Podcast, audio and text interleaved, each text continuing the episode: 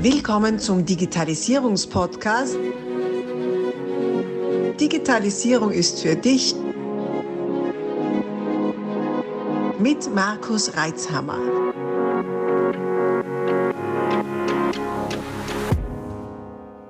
Herzlich willkommen zu einer neuen Interviewfolge meines Podcasts Digitalisierung ist für dich. Den heutigen Interviewgast habe ich es zum Podcast-Thema passt, online kennengelernt. Nein, nicht in einem Chat oder in einer App, sondern äh, der David Höck hat einen Vortrag gehalten über E-Commerce und B2B-Plattformen. Der David Höck ist Gründer und Inhaber von Alpine 11, New Media GmbH oder wer mag kann auch Alpine 11 sagen, habe ich gehört, ist beheimatet in Kitzbühel in Tirol und international tätig und das schon seit sechs Jahren im B2B-Umfeld in der Digitalisierung schlechthin. Herzlich willkommen, David. Ja, vielen Dank für die Einladung. Ähm, freut mich sehr, dass ich da heute einen Tiroler Landsmann beim Podcast unterstützen darf. Ähm, ja, hat man nicht alle Tage. So weit verbreitet ist das Thema bei uns nicht, aber sehr spannend. Ähm, und ich freue mich, dass wir heute ein bisschen über ja, E-Commerce, Digitalisierung, digitale Transformation im Allgemeinen, würde ich mal sagen, ähm, sprechen dürfen und können. Und ja, super. legen wir los.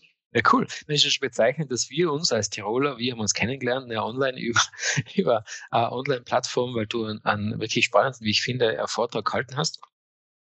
Also auch im Lokalen ist es sehr wichtig, dass man sich online vernetzt. Ähm, aber gehen wir gleich rein. Du hast dich schon mal rausgeschmissen. Digitalisierung, E-Commerce, B2B mhm. haben wir schon gehört. Was ist denn für dich, für dich in deinem Unternehmen die Digitalisierung? Ja, also wir als Unternehmen intern logischerweise als, als, als digitales Unternehmen, was nach außen in Digitalisierung verkauft, wir sind logischerweise ähm, hochdigital aufgestellt. Ähm, ähm, bei uns chatten sogar die, die, die, die Teammitglieder untereinander, wo sie zwei Meter voneinander weg sitzen, Corona-konform, klarerweise. Ähm, also für uns ist Digitalisierung was total Selbstverständliches. Für uns ist es total normal. Also wir können, glaube ich, gar nicht anders. Ähm, und das probieren wir auch unseren Kunden irgendwo ein bisschen immer mitzugeben. Digitalisierung wenn ich es nach außen trage, also wir sind im Mittelstand tätig und da treffen wir natürlich auf Unternehmen, die was in der ja, Fax-Ära unterwegs sind. Und da gibt es natürlich dann immer wieder gewissen Interessenskonflikt, aber ähm, die Geschäftsführer und, oder die Geschäftsleitungen von unseren Kunden sind eigentlich immer sehr äh, angetan, beziehungsweise wissen, dass es das Richtige ist, dass man so sagen wir, junge, junge Leute ins Unternehmen holen muss, um einfach die Digitalisierung voranzutreiben.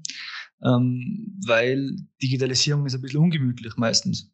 Es ändern sich Prozesse. Äh, es müssen sich dann auch Menschen ändern, logischerweise. Das heißt, für mich ist Digitalisierung natürlich ein technischer Wandel, aber eigentlich eher ein sozialer Wandel im, im Umgang Mensch-Maschine, aber auch umgekehrt. Wie interagiert die Maschine mit dem Mensch? Sei es der Kunde, sei es der Mitarbeiter, sei es der Partner oder irgendwer anderer. Ähm, das ist eigentlich für uns Digitalisierung, dass man da einen Wandel vollzieht, hoffentlich zum Besseren hin. Also natürlich kann Digitalisierung auch negativ, äh, negative Auswirkungen haben, ähm, aber wir probieren es immer ins, ins Positive zu bringen. Ja, es ist so spannend liebe Zuhörer, wir sprechen uns vorher nicht ab. Gell? Also für manche Interviewgäste sorgt es ein bisschen für Nervosität, dass da kein Skript gibt. Allerdings, wir sprechen uns nicht ab und so gut wie immer, immer fällt das Thema, es geht um die Menschen und Menschen abholen und Zusammenarbeit und so weiter, mhm. wenn wir über Digitalisierung sprechen. Es ist ja wirklich spannend mhm. und es bestätigt ja wirklich ja den Eindruck, äh, die Digitalisierung beginnt weit, bevor wir den Computer wirklich anwerfen. Ja.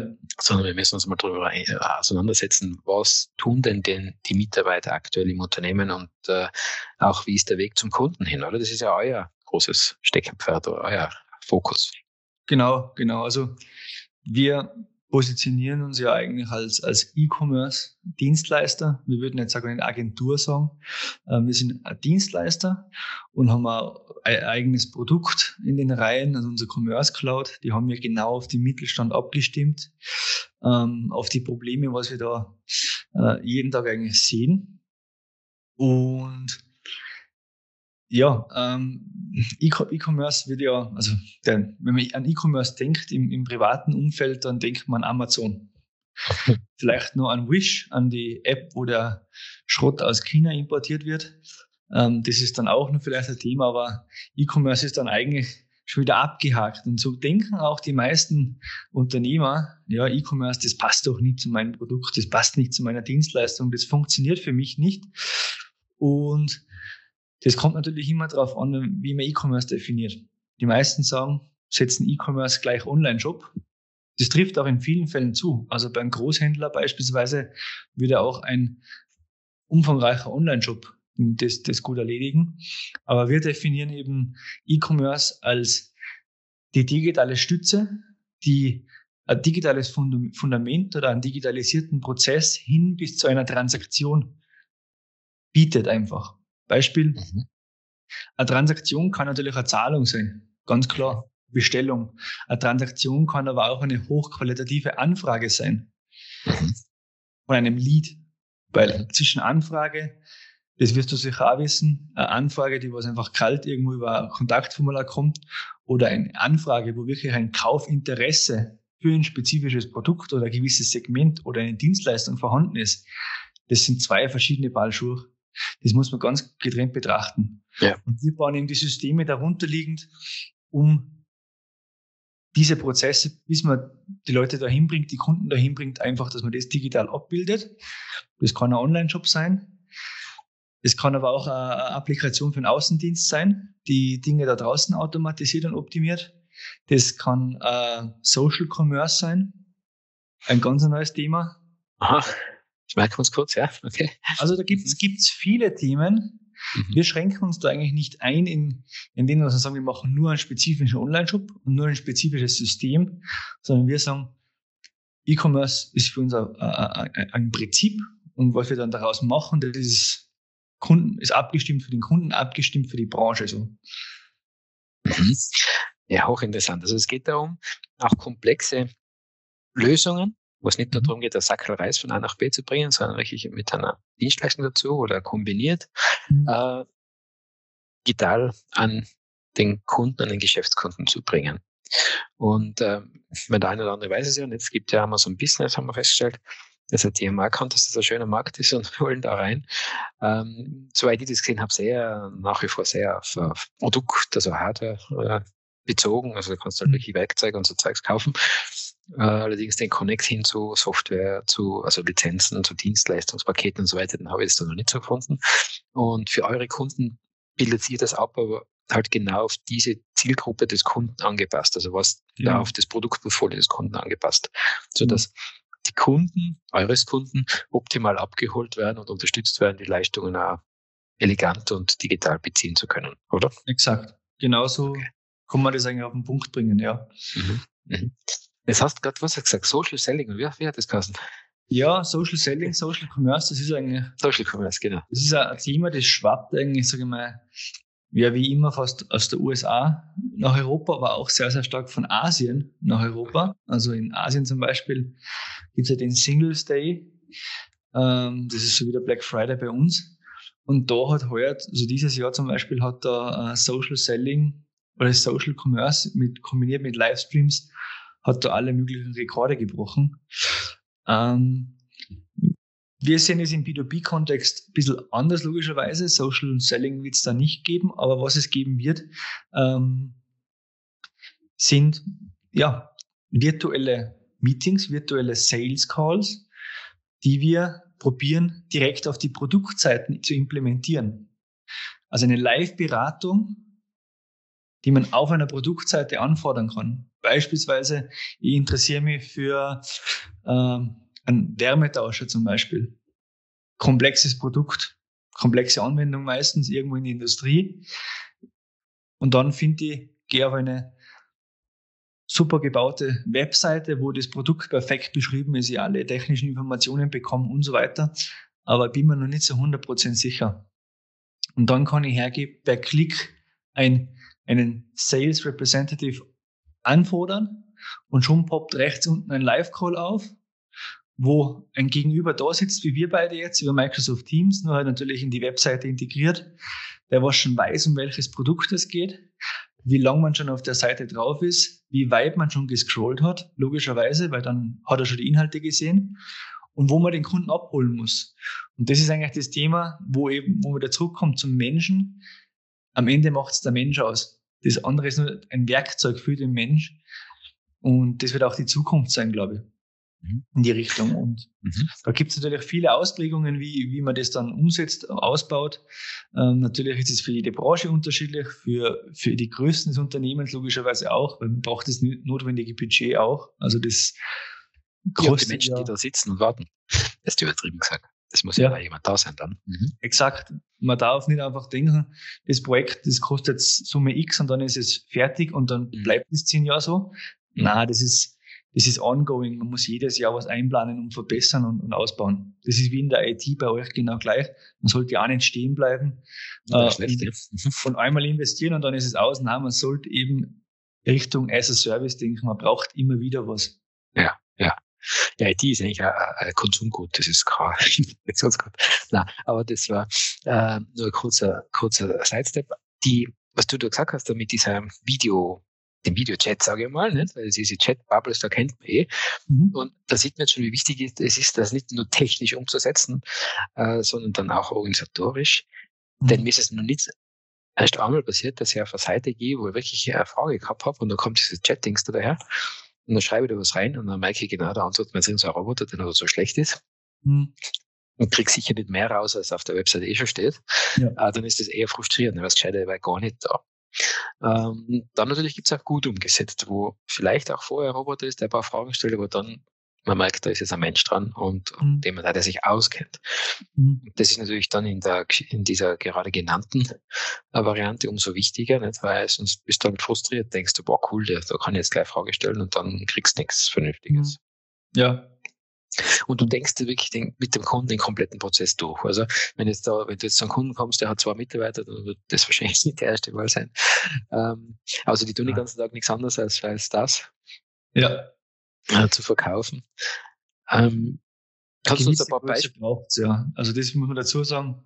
Bei einem, bei einem Unternehmen mit zwei Mitarbeitern oder fünf Mitarbeitern muss man ehrlicherweise sagen, kann man woanders anfangen in dem Bereich. Aber wir richten uns eigentlich wirklich, sagen wir, auf mittelständische Unternehmen, ab irgendwo 20 Millionen Umsatz. Warum fixieren wir das am Umsatz? Ja, über den Umsatz kann man irgendwo auf ein Budget zurückrechnen, was man über hat für so Themen. Und ab, ab 10 bis 20 Millionen wird es dann meistens macht Sinn, wirklich in die Richtung zu gehen.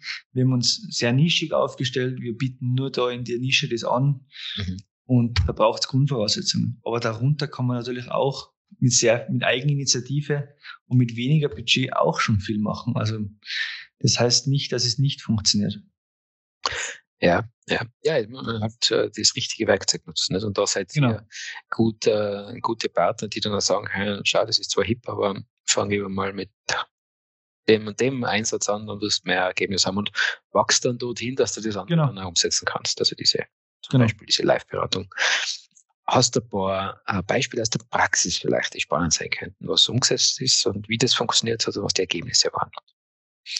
Ja, also, was ich die ganz, wo, das Beispiel, wo wir uns ja kennengelernt haben, sage ich mal, das war eine Bäckerei in dem Fall. Mhm. Äh, das Beispiel nehme ich ganz gern her, weil es sehr unüblich ist.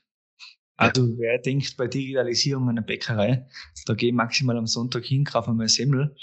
Ähm, äh, natürlich bei einer eins beim Mann-Bäckerei wird man auch nicht dran denken, aber wenn man dann in eine Größe geht, wo es ja 20, 30 Personen sind, wo es eine größere zentrale Backstube gibt, wo es Filialen gibt, wo ein Point of Sale da ist, wo man aber auch dann Richtung äh, Einkauf, Produktion was planen muss, logischerweise, da macht Digitalisierung Sinn. Und da haben wir eben mit den Unternehmen aus dem Pillersetal ähm, das zusammen umgesetzt mit zwei Hintergründen. Erstens, weil wir gesehen haben, okay, die Zielgruppe wird jünger und erwartet sich ein gewisses digitales Auftreten. Bestes Beispiel. Wirklich jetzt rein Erfahrung aus der Praxis.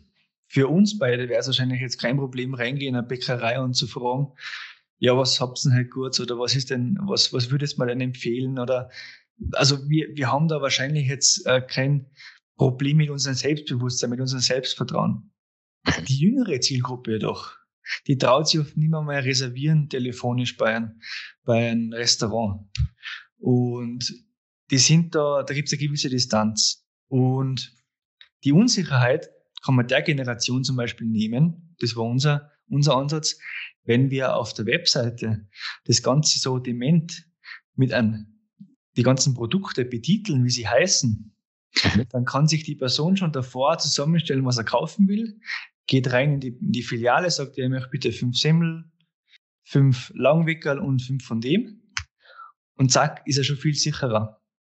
Weil wir auch gesehen haben, die, das Produktsortiment ist so riesig und dann ist die, ja, die Schlange ist dann meistens oft länger bei den Filialen, speziell so zu den Zeiten in der Früh oder an und vielleicht Mittag.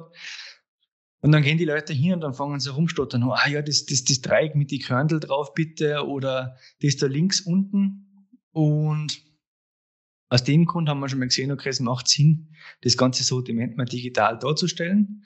Logischerweise dann auch mit den ganzen Informationen, was man mitliefern kann. Beispielsweise Nährwerte. Wird auch für viele immer wichtiger. Was ist denn drin überhaupt? Ist da Rocken drin oder ist da Dinkel drinnen? Oder mit welchen Zutaten wird da gearbeitet? Und dann natürlich logischerweise der Schritt hin, dass man das vorreservieren kann. Sprich, man kauft es am Vortag ein, gemütlich auf der Couch, fährt am nächsten Tag zur Filiale, bargeldlos, holt es einfach ab, fertig. Zeigt maximal seinen QR-Code her, seine Nummer, und es ist erledigt. Das ist natürlich die Ausbaustufe, was man nicht machen müsste, aber wir haben sie gemacht. Ähm, und wir hoffen uns dadurch jetzt logischerweise in, in der Hauptsaison, logischerweise vom Tourismus abhängig. Wir hoffen, dass Tourismus wieder erlaubt ist in dieser Saison. Ähm, wir hoffen uns, dass wir einfach den, den Einkauf besser auf den Absatz abstimmen können. Sprich, dass man den klassischen Food Waste, von dem man überall spricht, die Lebensmittelverschwendung, dass man die einfach äh, auf ein Minimum reduziert, weil man einfach über die Daten, was man sammelt, genauer vorhersagen kann, okay, am Samstag brauche ich wahrscheinlich nicht so viel wie am Sonntag. Mhm. Am Freitag muss ich weniger von dem produzieren, weil es eh die Leute auf, die, auf, auf, auf Süßspeisen oder irgendwas äh, Lust haben. Und das ist natürlich auch ein Ziel, was man mit E-Commerce hat, den Absatz genau vorherzusagen, damit man den Einkauf besser takten kann. Okay. Und das, das ist natürlich, da ist das, die Bäckerei ist da ein bisschen, ähm, ist eigentlich ein kurzes Beispiel, ist zwar nicht alltäglich, aber da haben wir auch sehr viel lernen dürfen, wie Menschen wirklich ticken, weil beim Bäcker hat man normalerweise überhaupt keinen digitalen Touchpoint. Ja, ja. Ja, ist das Thema mit, dass man sich nicht, nicht sagen darf, das dreieckige, grünliche da. Also, war jetzt nicht auf die Idee gekommen, ich zähle mich zu den Introvertierteren. Äh, aber ja, offenbar, offenbar gibt es da einen Bedarf daran. Und äh, den habt ihr erkannt und gedeckt. Und was sind so die Erfahrungswerte jetzt damit? Die Erfahrungswerte sind logischerweise, also wir haben das in, in zwei Aus, Ausbaustufen gemacht. Einmal für die Privatkunden, einmal für die, für die äh, Geschäftskunden, Hotels, Restaurants und so weiter ja, für die ist es schon total normal. Also die würden gar nicht mehr ohne mhm. äh, wollen. Das war ganz lustig. Es ist dann ähm, drei Tage mal eine Downphase gehabt, wo die, wo die Plattform nicht äh, erreichbar war. Und dann ist dann sofort angerufen und ja, äh, wieso geht das nicht mehr? Sie wollen das nicht mit Zettel machen. Und davor haben sie aber gesagt, na, sie würden es lieber mit Zettel machen und, oder mit WhatsApp. Also man sieht schon, die, die, die Umstellung geht dann relativ schnell. Im pra Privatbereich ähm, haben wir die Erfahrung gemacht, dass es eigentlich, dass die Leute oft gar nicht wissen, was es alles beim Bäcker gibt. Mhm. Das heißt, das Produktsortiment, die Produktvielfalt, die kommt oft in einer Filiale, wo man schnell reingeht und eigentlich auf zwei, drei Produkte fixiert ist gar nicht mehr hervor. Somit haben sie die Verkäufe ein bisschen breiter gestreut und es sind immer wieder Sachen dabei, also Produkte dabei gewesen, die was so eigentlich wesentlich weniger gekauft worden sind. Mhm. Das heißt, durch den Einsatz ist, ist, ist auch der, sind die Konsumenten, haben mehr Blick gehabt für die Dinge abseits der gewohnten.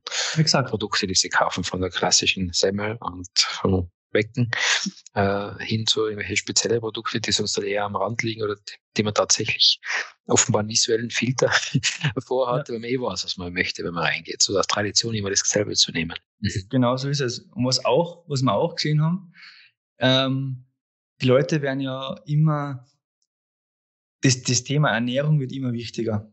Mhm.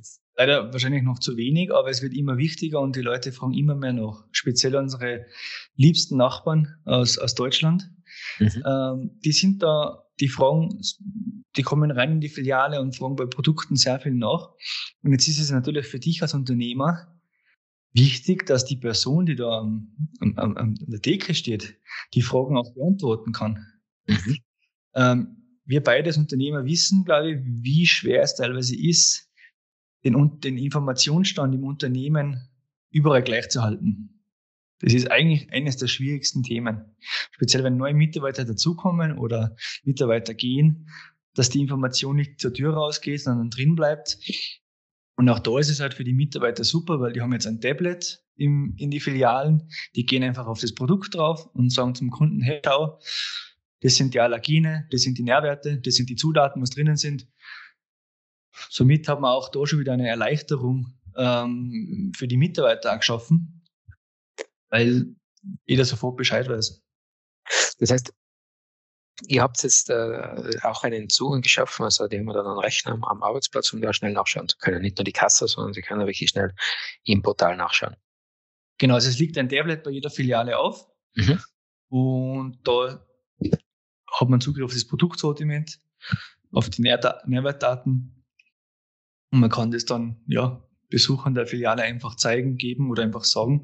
Mhm. Ähm, aber wenn man sich nicht sicher ist, zum Beispiel im Allergenbereich, was ja dramatische Folgen haben kann, äh, dann schaut man einfach schnell nach, sucht es im, im System und kann der Person dann Auskunft geben, wo man sonst dann oft wieder zum Beispiel wieder den Chef anrufen muss, und nachher muss ich, welches Allergen ist jetzt in, der, in, dem, in dem Gebäck drinnen oder ist es gefährlich für den oder sonst was. So hat man halt die Daten vor Ort sofort da und ist auch eine gewisse Form der Prozessoptimierung, muss man so sehen. Mhm. Mhm. Mhm. Die, die internen Unterbrechungen, die ja so, ähm, was soll ich sagen, zeitfressend sind, werden damit weniger. Ja, so viele Inhalte. Wir stoppen hier kurz und teilen dieses Interview auf mehrere Teile auf. Folge unserem Kanal, abonniere ihn, um auch den nächsten Teil nicht zu verpassen. Abonnier doch gleich unseren Podcast und vergiss nicht, eine 5-Sterne-Bewertung zu hinterlassen. Bis dann, wenn es wieder heißt, Digitalisierung ist für dich mit Markus Reitzhammer.